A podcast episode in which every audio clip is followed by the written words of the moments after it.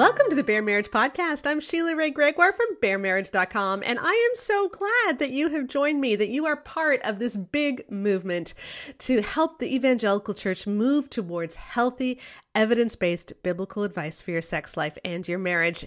And we are changing the conversation, and that is having ripple effects even beyond the evangelical church into our culture at large. Together, we can do this. And I'm so encouraged that you've joined us on this journey. Um, we have some exciting things on this podcast. I have an amazing interview with a wonderful author. But before we get started, I just wanted give a special shout out to our patrons, a very special group of people who help fund some of the dreams that we have of moving beyond just baremarriage.com into an online community where we can have an even bigger impact, where it's not just about Sheila, but it's about everybody who's speaking into this space and calling for healthy evidence-based biblical. Um, so do check us out at patreon.com slash baremarriage. You'll get access to unfiltered podcasts, um, to our Facebook group. Honestly, I love our group. It's like my safe space online, um, and so much more. On the blog this month, we are talking about how to dig out of the pit that sometimes we dig for ourselves when our sexual lives get so complicated. And I have a special guest who has a really important message in his book, Unwanted, that can help us with that. So here is Jay Stringer. Well, this is an interview I have been so excited about and so looking forward to. I have Jay Stringer on with me. He is a licensed psychotherapist, trained in Seattle, was there at the founding of the Dan Allender Center, and now is the author of an incredible book, um, Unwanted. And Jay, thank you so much for being here. Sheila, I am so grateful to be on your show. Uh, this is such an honor for me as well. So thank you for just the privilege of this invitation. Yeah, I, I Jay and I um, connected about a month ago we had a great um, long conversation about how our, our work intertwines and overlaps and uh, mm-hmm. just we we have such similar hearts in mm-hmm. that like let's do the research let's figure out what's really going on and let's get to the bottom of it as opposed to just throwing theology at everything. Mm. Yes. Yeah. We need to change this conversation. Yeah. Dramatically so. So yeah i'm so grateful to be kind of a co-laborer with you and having a much different conversation than any of us grew up with or inherited Mm-hmm, mm-hmm. So tell us the premise of Unwanted, if you could yeah. put it in an elevator pitch. okay. So the premise of Unwanted is that sexual problems are a roadmap to healing. They are not a life sentence to sexual shame or sexual addiction. So uh, a lot of this, I mean, very similar to you, Sheila. Uh, I was a licensed therapist, started seeing uh, a lot of my early work was with uh, sex buyers in the city of Seattle.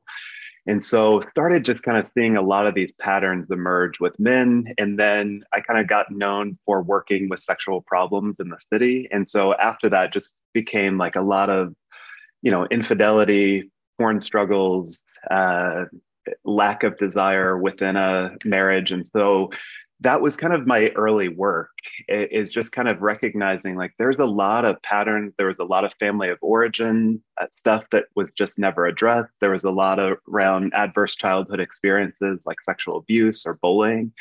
And yet you know as you read most of the christian literature in there it is uh, just it, you know i would put it in the category of lust management. And so it's uh, you know bounce bounce your eyes, uh, slap a rubber band around your wrist when you're having a sexual thought. And it's this sense of like, I just need to manage this entire thing. So when I started writing my book, I had a friend of mine say, Jay, when I have been having the same conversation with my accountability partner for 15 years, like, you know that something is not working. And so uh, just started seeing a lot of patterns and was really intrigued by you know a lot of the major porn companies keep track of their data. And so you know they would always publish what are the top 10 search for terms on the internet. And so i was really intrigued if we could begin to predict people's sexual fantasies and people's unwanted sexual behaviors based in the unresolved parts of people's lives. So we created a research instrument looked at your relationship with your parents, adverse childhood experiences, difficulties that you were experiencing in the present, like a lack of purpose or depression.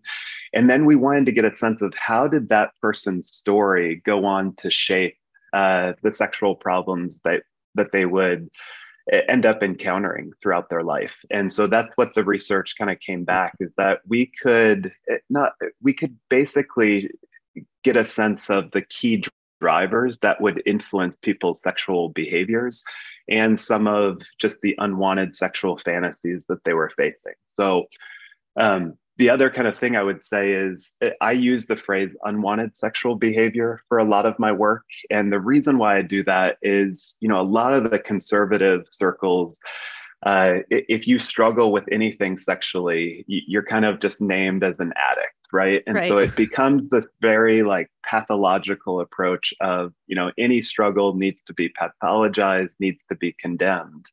Uh, or you look at more progressive circles, and there's a sense of like it's not necessarily lust management, but it's shame management. And so the thinking is like if we can just kind of reduce the shame of people's lives, then they're going to make healthier sexual choices. In a lot of ways, that's true, but in a lot of ways, it is not true. And so, unwanted was just a unwanted sexual behavior was a phrase that I started using to say all of us have some dimension of our sexual thought life or imagination or behavior that maybe if we were honest at the end of the day, we wish was not true. And so, not to say that people don't have wanted sexual behavior that causes problems, but I think once the debris of your sexual life begins to add up around you, I think there is that existential cry of the soul that says like uh, I need to outgrow this. I need to change this. I need to understand what's all driving this. So. Yeah. I love that. And that key, understand what's all driving this. That's really what your book is for. And I just, I had such a good time reading it. You know, you talked about so many people who they just hit this crisis wall where their relationships are falling apart. Maybe they're so deep in debt from participating in sex trafficking, buying sex from people, um, whatever it might be. And they they've tried everything. They've done the mm-hmm. accountability. Mm-hmm. It's not working, but they don't want to stay stuck and they yes. they know this is wrong. And so, you know, what you've done is show how we can get to the heart of it. And I, there's one phrase that you used which I thought was so brilliant. We never stop to listen to our lust. Mm-hmm. Yeah. I don't think people yeah, have a clue very... what that means, but but when I figured out what it meant, it's like, oh my goodness, wow! Yeah. So can you explain that? For sure. Uh, so I, I mean, one of the you know metaphors similes that i work with is just that sense of like imagine that your life is a is a sexual house. And so kind of especially for men there's that sense of you know it's late in the evening and you feel that familiar knock of lust or sexual desire come to your door and just that question of like what are you going to do with it? And so a lot of times the evangelical approach is like lust management and that's the force field around your house. You call a friend for backup you get your internet monitoring uh, so it's a very like stiff arm approach. Uh, and, and yet the problem with that is that a lot of times a lot of my clients would begin to use these filters as almost like fences that they were trying to get under or over in order to access porn, which then kind of harken back to maybe something of their childhood where there were very rigid demands around everything. And so they just began to use filters in a very similar way to which they would hide from their parents. Uh, so all of that aside, most of the you know Christian approach is stiff arm it, uh, or the other approach would just be to let something of that intruder come in, ransack various rooms of your life, your marriage. And so the premise that I work with is like, what if you went out onto the front porch of your sexual life and you just began to ask yourself questions like, why is it that I have been drawn to that type of pornography since the time I was 15? Or why is it that once I got married, something in me became very entitled? And what was all that about? Or, uh, you know, maybe if you are in a marriage where your partner has a much more higher desire for sex, you might feel this sense of, I just don't, I don't know how to say no, or, you know, I, I might say yes, but my heart my soul is not really in it and so really just trying to invite people to say like what if your low desire or what if that sense of like excessive desire are actually trying to tell you something about where you come from or mm-hmm. What you're facing right now and so a lot of the research that we looked at was uh, one example would be you know let's say that you were a a man that wanted to see porn that had to do with like uh, college age students, a race that suggested to you some level of subservience. Uh, what we found was that if that was your porn search, uh, you tended to have a history of a very strict parent. You were dealing with a, a lack of purpose in your life and you had high levels of shame. And so part of what I want to point out there is not just saying like using porn uh, is not wrong. I'm just trying to say that approach of saying no is not an adequate vision for recovery. And so part of what we can begin to learn from our fantasies is that you know in that specific one let's say you come from a family that tends to be you know very rigid a lot of rule making uh, well rigid parents often create a sense of powerlessness for their children. So that sense of like i i don't know how to desire or anything i desire throughout childhood is always squashed or it's just kind of met with a level of resistance or shame well porn can become appealing to people not just because of lust but far more it's that issue of power. And so if you come from a place of powerlessness one of the strategies that you will deploy with porn is to be able to develop a place where you can find power. Or you know let's say you have a, a profound lack of purpose in your life and i kind of just liken it to you know you try and pull a lawnmower if you are in a urban whenever i use that example in the New York City, it doesn't work because no one has lawnmowers. But uh, if you try and pull that lawnmower and it just doesn't start, and that's kind of how you just understand your life. Like, I don't like my job. I look back at my life and I just see a lot of failures and a lot of debris. Again, one of the reasons why porn or uh, other unwanted sexual behaviors can be appealing is because you can get exactly what you want when you want it and nothing else in the entire world kind of offers you that level of certainty. And so, part of what I'm trying to invite people into is how do we understand the strategies of why we are going to a particular behavior or a particular fantasy? And I think, especially as Christians, I think of you know Romans 12 2, which says, you know, do not be conformed to the pattern of this world, but be transformed by the renewing of your mind well most of us have as christians have never been invited to understand our sexual minds at all. It's just kind of like it's bad before marriage and then it's supposed to get great. And mm-hmm. once we find out that you know that was an illusion uh, mm-hmm. we don't know where else to turn except back to that sense of let me try and manage this thing. Let me try and suppress this. And i think we have to be honest to say it has not worked. And so that's the listen to your lust is we have so much to learn from some of the difficult sexual experiences that we have if we could just find a way to be curious about what they're trying to reveal. Yeah that, i think that's that's so interesting. And um that one phrase in romans you know do not be conformed to the pattern of this world. If you think about it when we search for that fulfillment for that healing of whatever wounds we're carrying outside of christ yep. and we we turn to it in porn or or in fantasy or whatever it might be then the pattern of this world often warps it even further. So you'll see you'll, you'll see like the racism that's that's so inherent in our culture rampant.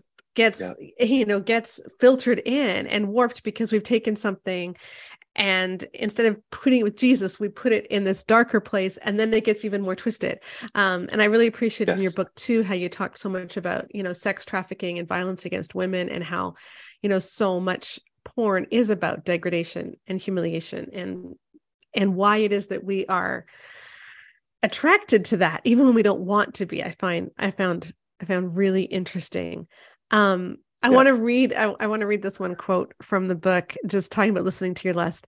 I am asking you to consider the possibility that your sexual problem is not random. We are often more comfortable talking about how screwed up we are now than asking the why questions, you know, about how we got there in the first place. And I yeah, that that's really what this book is. And so I encourage people, you really mm-hmm. do need to read it. it. It's it's really wonderful. Um, and then another quote that goes along with, I'm just going to keep quoting you, okay? Yeah. But like this um, you said Madison was not a worthless woman because she viewed pornography or used hookup apps. Rather, she felt worthless and therefore was drawn to pornography, a behavior that for her would then confirm this belief. Yes. Because so another cycle. Yeah, another counterintuitive kind of premise of my book is that a lot of times when you hear people talk about unwanted sexual behavior, uh, they use the term kind of self medicating. Uh, mm-hmm. and so there's a sense of like, I'm just going to this thing to find a level of release. And you will never hear me say that that is not true, but I think it's a partial truth. And so the danger of all partial truths is that you begin to elevate it with much more importance uh, than it deserves. And so I think the other side to it is I think that unwanted sexual behavior and people's pursuit of it is far more for the purpose of judgment than for the purpose of self medicating. And so, if I have a negative core belief in me that was shaped maybe by my family of origin, maybe by the church that I grew up in, and I kind of tend to see myself as worthless or perverse, well, we will go and seek out behaviors that confirm that core belief. It's mm-hmm. kind of mm-hmm. like exhibit A in the courtroom uh, right. it, with regard to evidence against us. And so that's where I'm really inviting people to understand like, when you think about your inner voice, uh, are you kind to yourself? Or is there a level of harshness of like, I'm always going to struggle with this thing? This is always going to be my battle.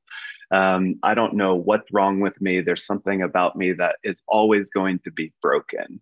And so, lo and behold, you begin to pursue maybe an unwanted sexual behavior or a career struggle, and it just becomes this endless. Uh, reinforcement of those beliefs. So in psychology, there's this phrase that says that the way that our parents talk to us becomes our inner voice. And I think that that's really true of parenting. I think that's really true of theology. So when you begin to think about God, uh, it's very important to think about what are God's thoughts about us. And, you know, in the Psalm 139, it ends with a sense of, you know, everything about me, and yet how rare, how precious are your thoughts about you. Mm-hmm. And so I think that, you know, it, most of us don't have that experience with a mother, a father, or uh, just our understanding of God, that those thoughts about us are precious. And, and so I think the more kind our inner voice is, the more kind uh, a lot of the behaviors that we will pursue are. And so that's, you know, just a lot of this invitation is instead of just trying to manage your lust or your behavior, you've got to go back to some of those early childhood relationships and trauma that began to shape uh, a very negative core belief about you. Yeah. And a lot of people don't like that. Oh, yeah, we're going to blame it on the mom, or oh, yeah, I'm going to sit on the couch to talk about my mom. But we get this really negative picture of this. And, and no one's trying to say that you don't take responsibility for it. But it's just if we're going to recover, we need to understand the why. Yes. Yeah. Because not yeah, all of us gonna... have the same fantasies. Not all of us act out in the same way. Not all, and that's because things are different for each person. Yes. And so we have to understand the why. Yeah, exactly. And so, I mean, one of the examples that I think about in this realm is, uh, you know, in Harry Potter, my kids have been watching it uh, pretty consistently, and they they keep watching. I don't, maybe it's the first movie, second movie, uh, but Harry Potter looks into the mirror of Erised. And so Erised is desire spelled backwards. Mm-hmm. And so when Harry looks into the mirror, what he sees is an image of his parents. Right. And so he's an orphan. And so that begins to make sense that this mirror of Erised is reflecting back to Harry some of his most ardent longings, his wishes. Uh, it reveals a lot of the wounds where he comes from. And I think arousal is very similar. Uh, we don't always understand kind of what all is going on inside there, but if we can begin to understand that some of the strategy might be to highlight an area of wounding or maybe an area of like we don't feel comfortable for asking the things that we have that we desire sexually. And so the only way that we know how to be sexually honest is with our sexual fantasy life in a way that we don't feel comfortable disclosing that to anyone. So I think mm-hmm. just that sense of curiosity is so helpful to be able to say maybe there's a wound, maybe you know I come from a background where I was never invited uh, to understand sexual fantasy from an from a non-pathological approach, and so I think we just need to be deeply, deeply curious uh, about what all is happening inside of us. Well, Halloween is over, and you know what that means, right? Christmas is just around the corner. And so, as you are getting started thinking about Christmas shopping, can I put a little plug in for some of our biblical womanhood merch? We have some awesome two different designs on what it means to be a biblical woman. And it's not sugar and spice and everything nice. It's like winning battles, it's like speaking up, it's prophesying, it's leading, it's all of these fun things. So, do check out our merch. We've got mugs, we've got bags, we've got things for your wall, um, we've got inexpensive gifts that you can give, um, or just conversation starters, like even our love and respect merch. So check out the link to our merch. Just go to baremarriage.com, hit store, and you will find it. When you buy our merch, it supports this blog and this podcast, but it also helps spread a really important message. You know, that's one area where I had a major aha moment reading your book. I'm like, oh my goodness, this is the answer I've been looking for because I get inundated um, with emails by women reaching out and saying, I've never told anyone this. I don't know what to do with this, but I mm. have these fantasies that I hate. And I would never yes. want to do any of them in real life. You know, a lot of these women are saying, but a lot of it relates to, you know, bondage or um, rape fantasies. Um, mm-hmm. You know, so many women got caught up in Fifty Shades of Grey and they're like, I don't, I wouldn't even want it, but I find this really erotic and I don't know yes. why and and they want to get rid of it and they feel so guilty and they feel so much mm-hmm. shame and um, you were explaining in the book how often it's women who actually gravitate to uh, violent porn even more than than men proportionally. Proportionally yeah.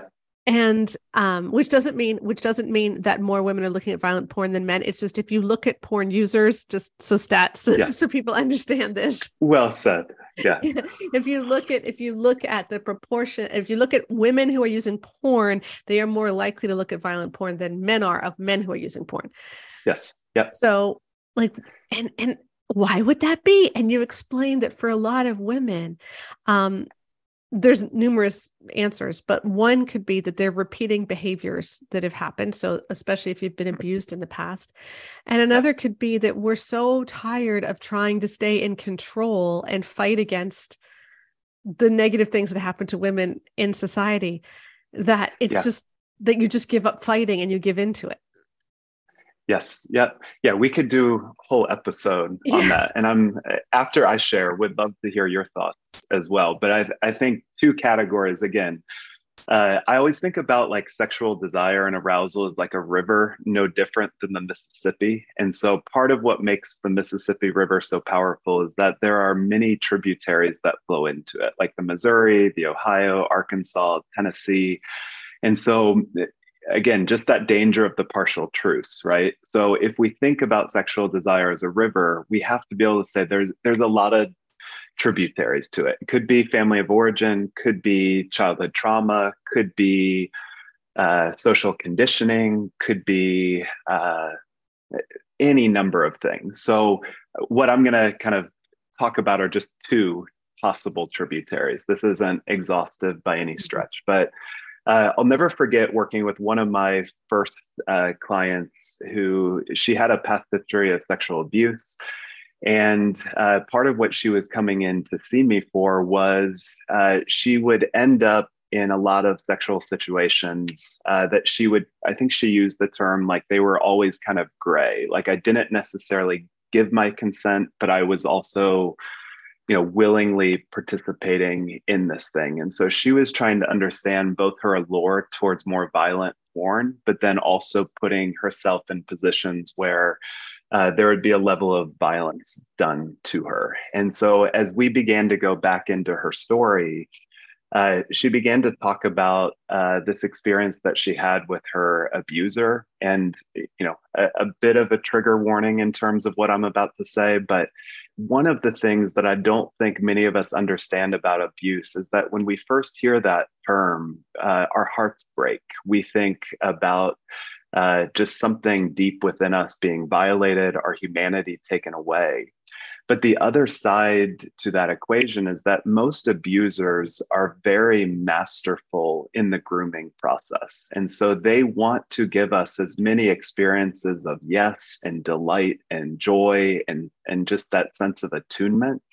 And so a lot of times, you know, God has wired our bodies to respond to connection, uh, to sexual touch, to sexual experiences that we've never seen or experienced before. And so during the course of her abuse, one of the things that she remembered doing was kind of opening up her legs uh, because she felt a level of longing for his touch. And it was that moment that kind of uh, set the trajectory of just a lot of shame and heartache for her because she hated that she, as a girl, uh, wanted something of that pleasure and touch. And so, part of as we began to do work together, what she described to me is I think one of the reasons why I go to this level of porn or to these sexual experiences is because I don't have to choose it. And so for her, choice was one of the places that uh, she had a lot of shame for. And so the razor's edge that I had to walk with her as a clinician was how do we condemn uh, the criminal act of sexual abuse and be able to say this is egregious? Uh, it, it, set up a trajectory of a lot of sexual shame and uh, heartache, and we need to condemn it. But at the same time, there was this 13 year old girl who, eh, you know, her sexual arousal desire was beginning to open up for the first time. And she felt a level of pleasure there. And so that sense of how do we not condemn her for feeling a level of desire, but then mature it to be able to say, what are the conditions? What are the relationships where uh, your pleasure is going to be prioritized in a way that is safe, that is a way that is enjoyable. And so that was a lot of our work was uh, for her to begin to bless arousal and pleasure for the first time in her life. And not, and a lot of that, you know, sexual fantasy of something darker uh, began to lessen just through that work. So that would be an example of, you know, childhood sexual abuse reenactment uh, that led into that. The other category would be, you know, a lot of people that grow up in purity culture. Uh, there's that sense of I'm not supposed to be sexual. And it's more, you know, men are the very sexual ones. Men are the ones that have high sex drives. And so for a lot of women, that that just does not apply to at all, that they feel a lot of sexual desire. Uh, there's some language that uh, Emily Nagoski uses with regard to, you know, we all need to understand what our sexual accelerators are and our sexual brakes are. And some women might have more sexual brakes than accelerators, and it's knowing how to work with those. But some women that just have, you know, a, a lot of sexual accelerators and they feel a lot of sexual desire.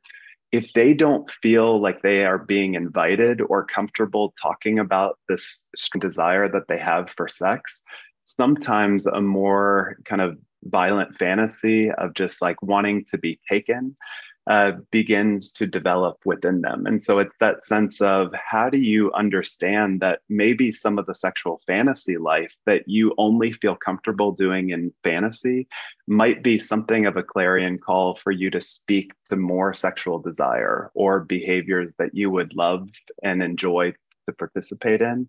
And so I think that we just have to look at it from multiple perspectives to mm-hmm. say, yeah, there could be a lot of past trauma uh, you know, maybe someone has a past history of seeing pornography, more violent images, and so that set a particular sexual template for them that they don't feel normal unless they're seeing those things, or that other end of, you know, this is maybe the first time in their life that they feel comfortable expressing a sexual desire, but it's always in the realm of fantasy, not in the relationship. Right. So Does that make sense? Those two categories? I think a lot of it, yeah, is is I, I see a lot of the second category of women yeah. who um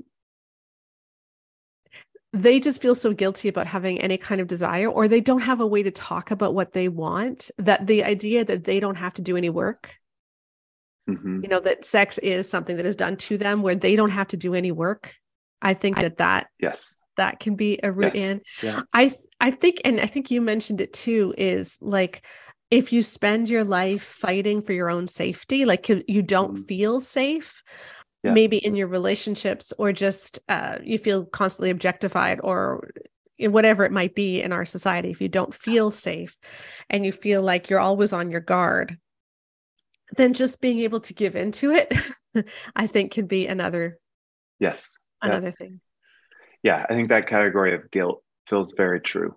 Yeah, good language for it. It very I, I just find this interesting because so we we often see our fantasies as something that is like external to us in the sense of like I don't know why I'm turned on by this when I don't yeah. I, I wouldn't even want it. And so it seems like it has just crept in there for no reason. Um, mm-hmm. um but when you can yeah. listen to it then yeah. you yes. get rid of a lot of shame, but also understand so much more about you. And if you can have those conversations with your spouse, I, I think there's a level of, of intimacy there um, that can be so freeing. You know, when you mm-hmm. say, This is the actual underlying need that I figured out. You know, it's not that I want to act out this this totally violent, dehumanizing thing. Mm-hmm. It's that I want to free myself to be able to feel desire, or it's that I just want to feel safe. I just don't feel safe. I'm always on my guard, or whatever it might be. Yes. Yeah. Yeah. yeah. It could be safety. It could be like a level of I just need some passion and mm-hmm. this yeah, marriage and this relationship. Too. And yeah. So yeah, so many things. Yeah. Yeah. And again, some people's fantasies are totally different. Like you talked about people who have fantasies, you know, as their ch- children or some ancestral fantasies. Like there, there's all kinds of stuff that we have that we hate. And we just don't have many places in our world today to be to understand those, um, to be curious. To like when we get coffee or a meal with a friend, to actually say, you know, there there's a lot of scaffolding that we need to understand in order to get to that point. So, I mean, just that sense of knowing your story, knowing where you come from, uh, knowing kind of what you're experiencing in your marriage, all of that is the necessary scaffolding in order to get to some of those higher level conversations. And so uh, that's where, yeah, so grateful for your book as well, is that it's it's providing language for people to be able to talk about their experiences and what they're what they're going through. So I think Brene Brown in her latest book, quotes a German philosopher where he says, The limits of my language are the limits of my world. And you know, when I read your your work as well, that's what I'm always thinking about is like you are giving people language to describe a world that they have been that they have inherited and that they are mm-hmm. part of without necessarily having honest language for what's experiencing. And I, that's what I hope to offer in this sexual fantasy unwanted world as well is you know no one teaches us trains us how to think about our sexual life. So if we can have more books and more conversations and communities where we're actually comfortable and okay talking about some of these difficult but also very important themes i do think that we will get healthier because we don't have to bury mm-hmm. so much of our sexual mind. Yeah yeah and i think what i what i found in, in a lot of the stories that you shared too is even though these these fantasies these behaviors these whatever you want to call it um, are so disturbing when you do get to the root of it there is so much healing and not just of your sexuality but of yeah. the whole self and of the relationship yes.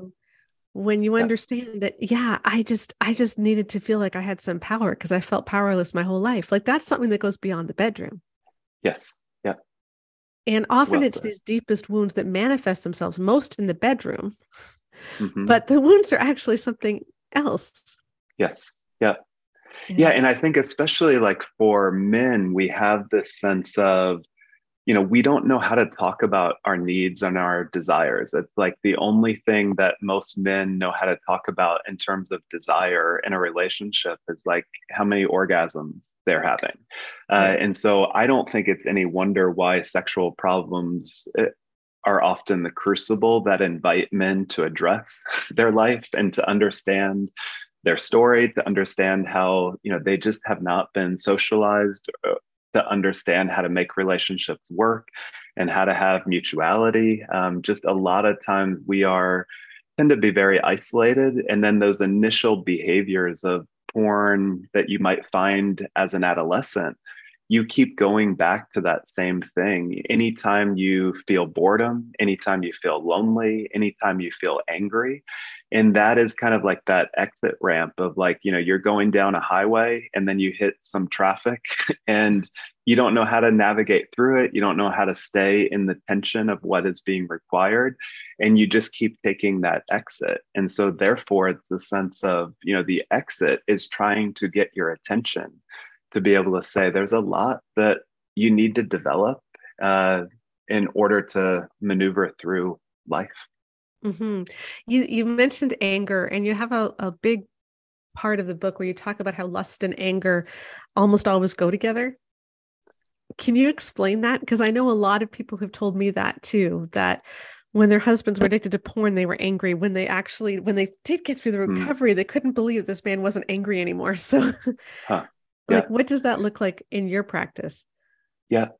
Yeah so i mean i think that there's some classic examples would be um let me back up. So you know this is really from dan allender's thinking but you know when he's looking at kind of jesus's words in matthew 5 of you know essentially all of us struggle with lust all of us also struggle with anger uh, and so just that sense of uh, there's a level of adultery and a level of murder within each of us. And so a lot of times when we think about sin, we only think about it in terms of, especially sexual sin, in terms of lust. But there's also that sense of no, there, sexual sin is also an issue of anger if you're to understand Matthew 5. And then James 4 takes it even further. And James, the language in James chapter 4 is you know what causes fights and quarrels among you? Well you want something and you don't get so you kill.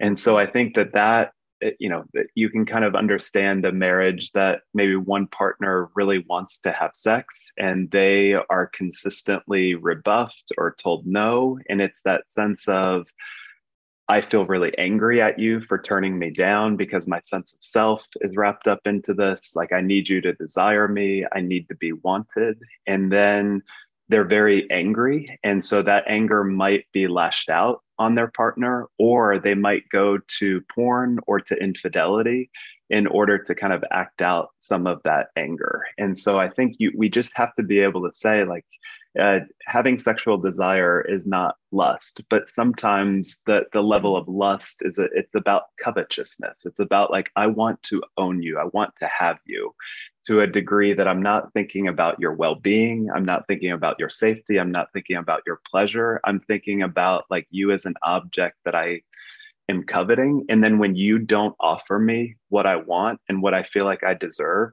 I will make you pay some way. And so that payment could be a contempt based marriage. It could be a marriage with a lot of hiding and a lot of secrecy and a lot of unwanted sexual behavior. And so uh, contempt in a marriage isn't just always uh, a lot of anger and vitriol. It could be also sexual hiding as well of, you know, you're not the person for me.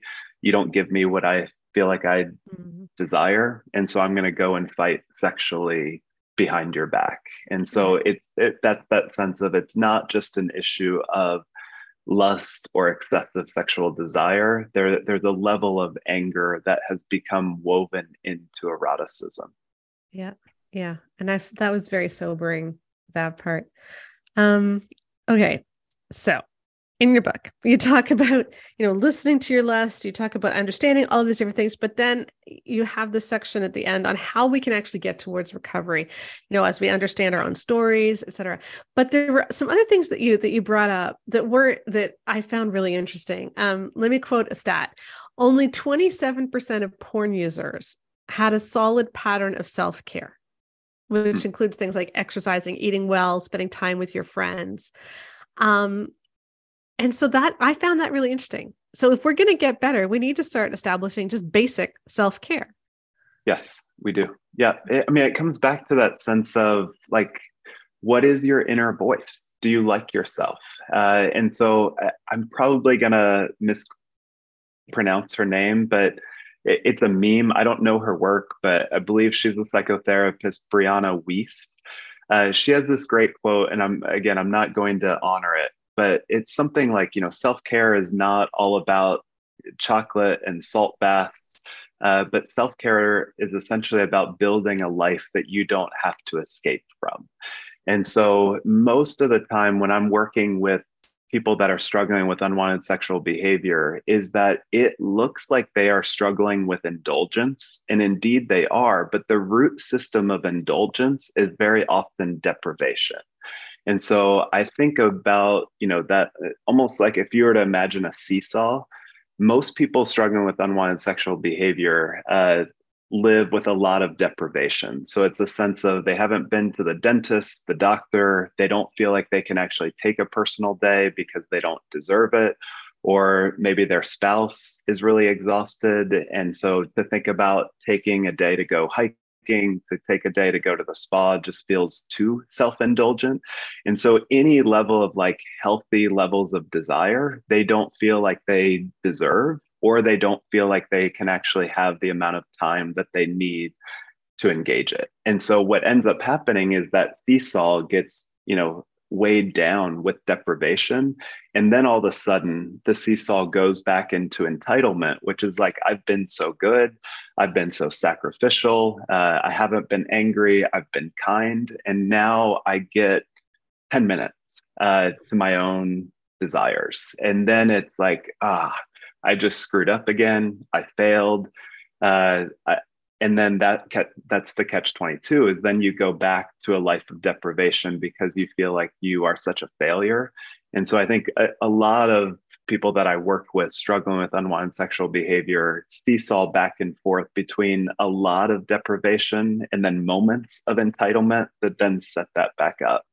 And so i think of self-care as you know just like that the fourth commandment of you, you've got to have a sabbath and a Sabbath is this sense of it's a day of delight. It's a place where um, when you think about how has your heart and body been made, like when you are in the mountains, uh, you know, I think it's the John Muir quote where he says, We are in the mountains and the mountains are in us. And, you know, anytime that I'm in nature, there's this sense of rest, beauty, strength, um, and that's what I want to be reminding myself on the Sabbath is that I'm not just there to be able to be useful and productive. I need to be able to have a soul that's in touch with desire and beauty and rest.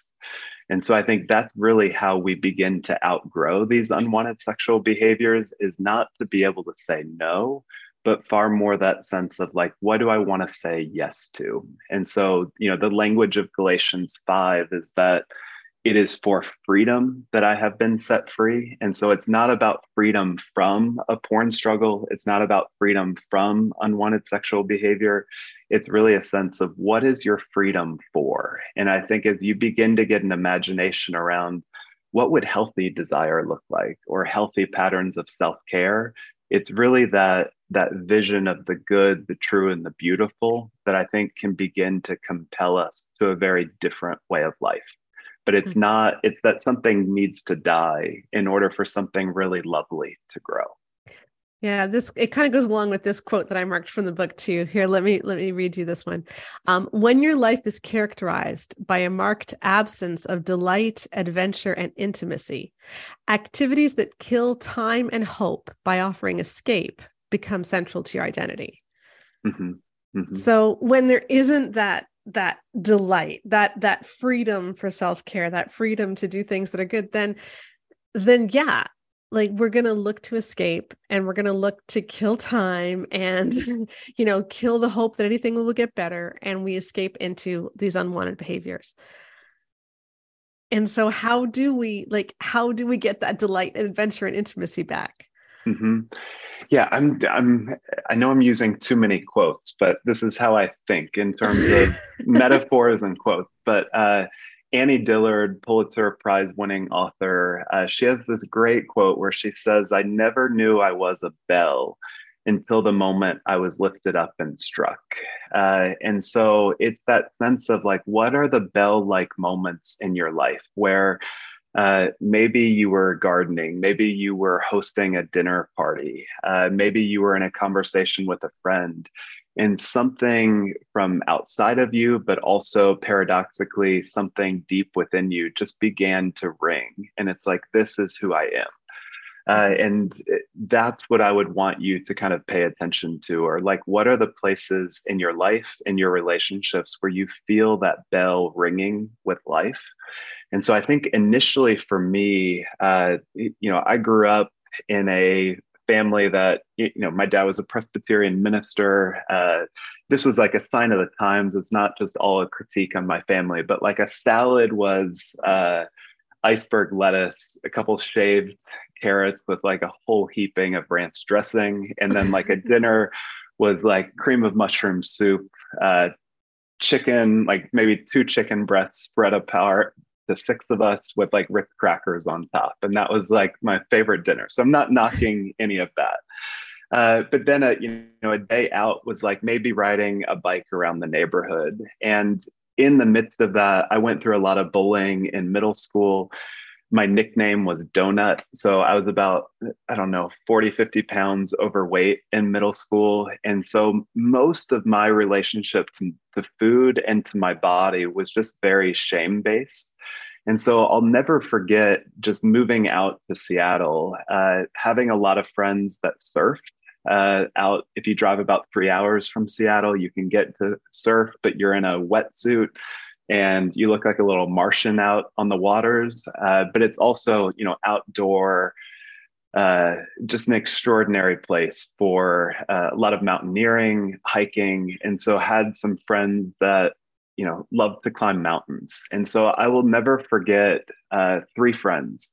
One friend invited me surfing. Uh, another friend invited me to run a marathon and climb Mount Rainier. And then another friend of mine was a restaurateur uh, and you know first time going to his restaurant like completely ruined me. And so those were like three very foundational moments not just to outgrowing unwanted sexual behaviors in my own personal life but really a sense of like this is what i want life to feel like. Mm-hmm. and so that day on the water of surfing of like this is beautiful. Like uh, to be able to feel one with a surfboard and feel the delight on the water uh, another time climbing Mount Rainier, it was just like probably the first time in my life, which is so sad to say it, but I felt a level of respect and honor for my body because I'm like, my body can do really hard things. Like I feel like this mountaineer energy within me, and I have a lot of endurance and a lot of power and a lot of strength. And I had never seen my body in that way mm-hmm. at all and then this experience with food which has happened time and time again after that. But you know when you have a lot of uh, you know eating disorders and struggles with food uh, it, there's so much noise when it comes to really enjoying something. But the food and the drink were just so good that it was like I needed to suffer the goodness of this meal uh, and not feel shame, not feel overindulgent, but to be able to say, this is all good and beautiful and like bliss. And so I think those were like three moments for me that are also, I think of my three friends' faces of like, let's go. Um, and so to me, that's part of what I would say, not just true of unwanted sexual behavior, but you know, the average American uh, will watch four and a half hours of television a day. The average teenager is exposed to like nine hours of media. And so I don't think it's just putting restrictions and saying no. I think you have to have a vision and an experience within your body and soul and relationships of something so much more beautiful. And so I think that's that that sense of how do we come alive to be able to experience the goodness of our bodies, the goodness of our souls, instead of just feeling like we are steeped in shame. Yeah, exactly. And that's, I, I want to end. Can we end on the story of the shark and shame? Because I oh, thought yeah. that was such a good yeah. word picture. Yeah, yeah. Yeah, this is like a favorite reader story, which I should tell two shark stories. Uh, the first one, the book, and then another one from Patagonia has a film called Fish People. Uh, so the the story that I tell in the book is uh, there's a show called Shark Week that the Discovery Channel does, and the videographer is a guy by the name of Andy Casagrande, and he was interviewed, and and they basically said, Andy, what in the world do you do when you're swimming? Uh, with great white sharks. So this guy gets into the, the, waters without a cage, like just completely insane. Uh, and what he says is it's it's basically what you're supposed to do is when there is a shark coming at you, you swim right at the shark with the camera. And so what ends up happening is the the shark bonks its nose against the camera lens realizes that it's not food and it has like an amygdala fear reaction to it. And then it begins to swim off because if you are a great white shark, you are used to the entire ocean swimming away from you, mm-hmm. except for maybe an orca. And so when something is swimming at you, it doesn't know what to do. And so it begins to swim off. And Casagrande says when the shark makes its escape, that's when I make my escape. And he goes on to say this profound phrase if you do not act like prey, they will not treat you like prey. And I think that just has so much to teach us with regard to these great white memories in our lives, these kind of struggles that we have is that most of us try to swim away from the voice and the accusations of shame. Uh, but the problem with that is that the more that we run away from shame, the more we legitimize its message about us. and so part of what we need to do is to turn and face our shame and really begin to disempower it. So that was the Andy Casagrande. And then Fish People, there's a spearfisher by the name of Kimi Werner, and she takes like you know like one breath and can descend into depths of like a hundred feet just on that one breath. And Ooh. you know spearfishes. And then she talks about or her dad talks about um you know the first time that he started seeing kimi spearfish with like sharks and she just goes right at it. And she's like you know you are not going to take my dinner. Not today buddy. And she just like you, you, see her swimming right at sharks. And then by the you know the end of that little vignette she's like riding a great white shark or something on its dorsal fin which is mm. like how in the world did you get to that point? But it's that sense of the energy that we put out there with regard to our sexual problems our struggles often reinforce the shame. And so I think the more that we can turn and face it in community, turn and face it with a licensed therapist, uh, the more that we will get in that pattern of facing really difficult things. And so, what we need to learn is that facing shame and facing hardship is really a, a muscle that we develop, that maybe it begins with a porn struggle, but then yeah, there are difficult things to face in every marriage, every family, every relationship. And the more that we build those muscles to turn and face difficult things, the more that we're going to find ourselves turning to face a lot more in our life with a lot more integrity. I love that. Okay. Yeah. Um, one last question. I said the last thing was the last yeah, thing. This yeah. actually the last thing. I know there's going to be a lot of people listening to this whose spouses are the ones with a lot of unwanted sexual behavior. Yeah. And they may listen and say, okay, well, that's all fine and good to say that there might be a reason for it and we need to face it, we need to look mm-hmm. into it. Mm-hmm. But my spouse is still hurting me and they're not getting better. Yeah. So, what yes. do you do if you're the spouse of the person who is acting out? Yeah. Yeah. Such a good question. So, um, we should never use our story to evade responsibility. That would be the primary thing is that engaging your narrative, your story has to be done. Um, but the reason why it's done is to build that muscle for honesty in the present. So if I can't be honest about my past, I'm going to have a really hard time understanding myself and being honest about who I am. So a lot of times, you know, we can grow up in families or in systems that tend to be fairly rigid and dogmatic. And so, if we have not done the really difficult work to name things honestly, uh, I forget who says it, but you know that sense of we cannot heal what we do not acknowledge. If you can't acknowledge the ways that you have been sinned against or used, or just places of heartache in your life, it's going to be very difficult for you to be able to really step in to take responsibility for yourself. And so, whenever I'm doing an intensive, uh, you know, with someone who has struggled, that's part of what I tell them is like the work that you and I are doing is really important for the past and to address that. But the second stage of this is really to be able to connect the dots between past harm and your story with the ways that you are actively sabotaging and manipulating your marriage. And so, in my estimation, if you try to get, especially a man, to just own up to their manipulation, their hiding um, right off the bat, sometimes they will engage it, but then the patterns will reemerge for me the the best return on investment is to be able to you know step into someone's story and then connect the dots with regard to how they are functioning in their marriage.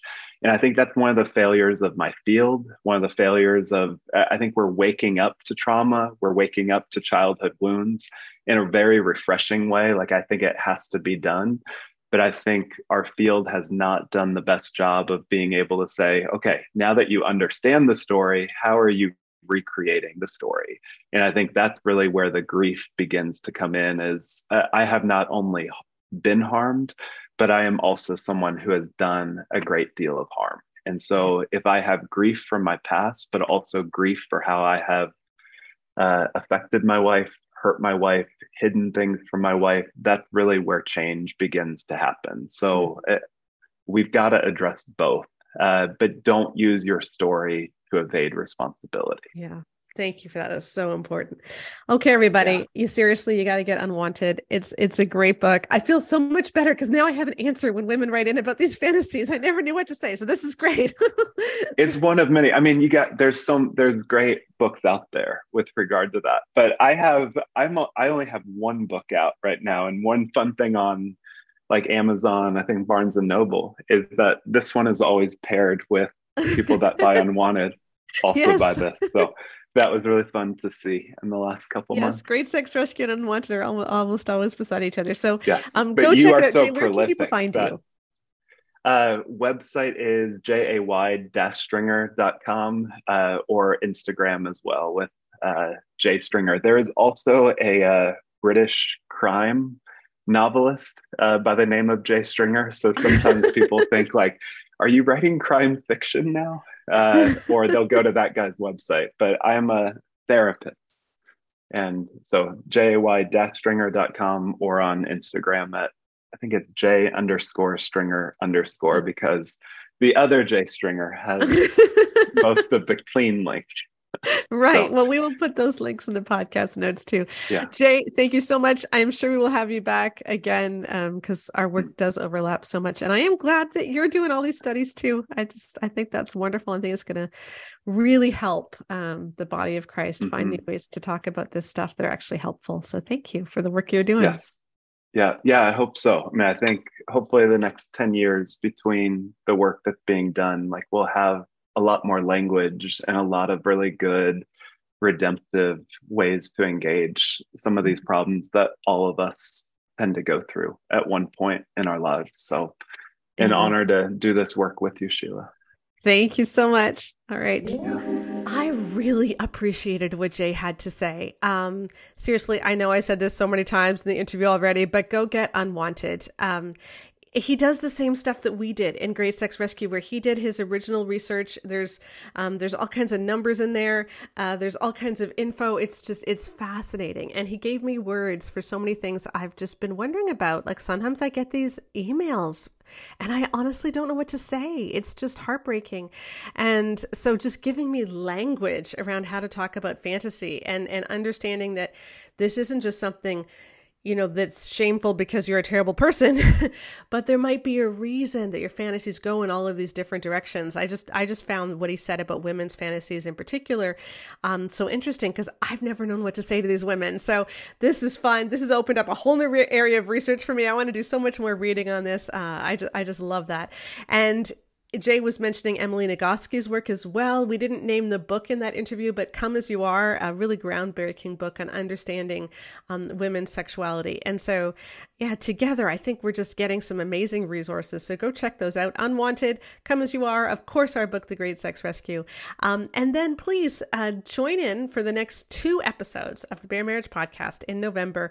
We're going to be looking practically again at how to dig out of that pit and what it means to have an integrated view of sexuality. So check us out on the blog too. We're talking about that all month.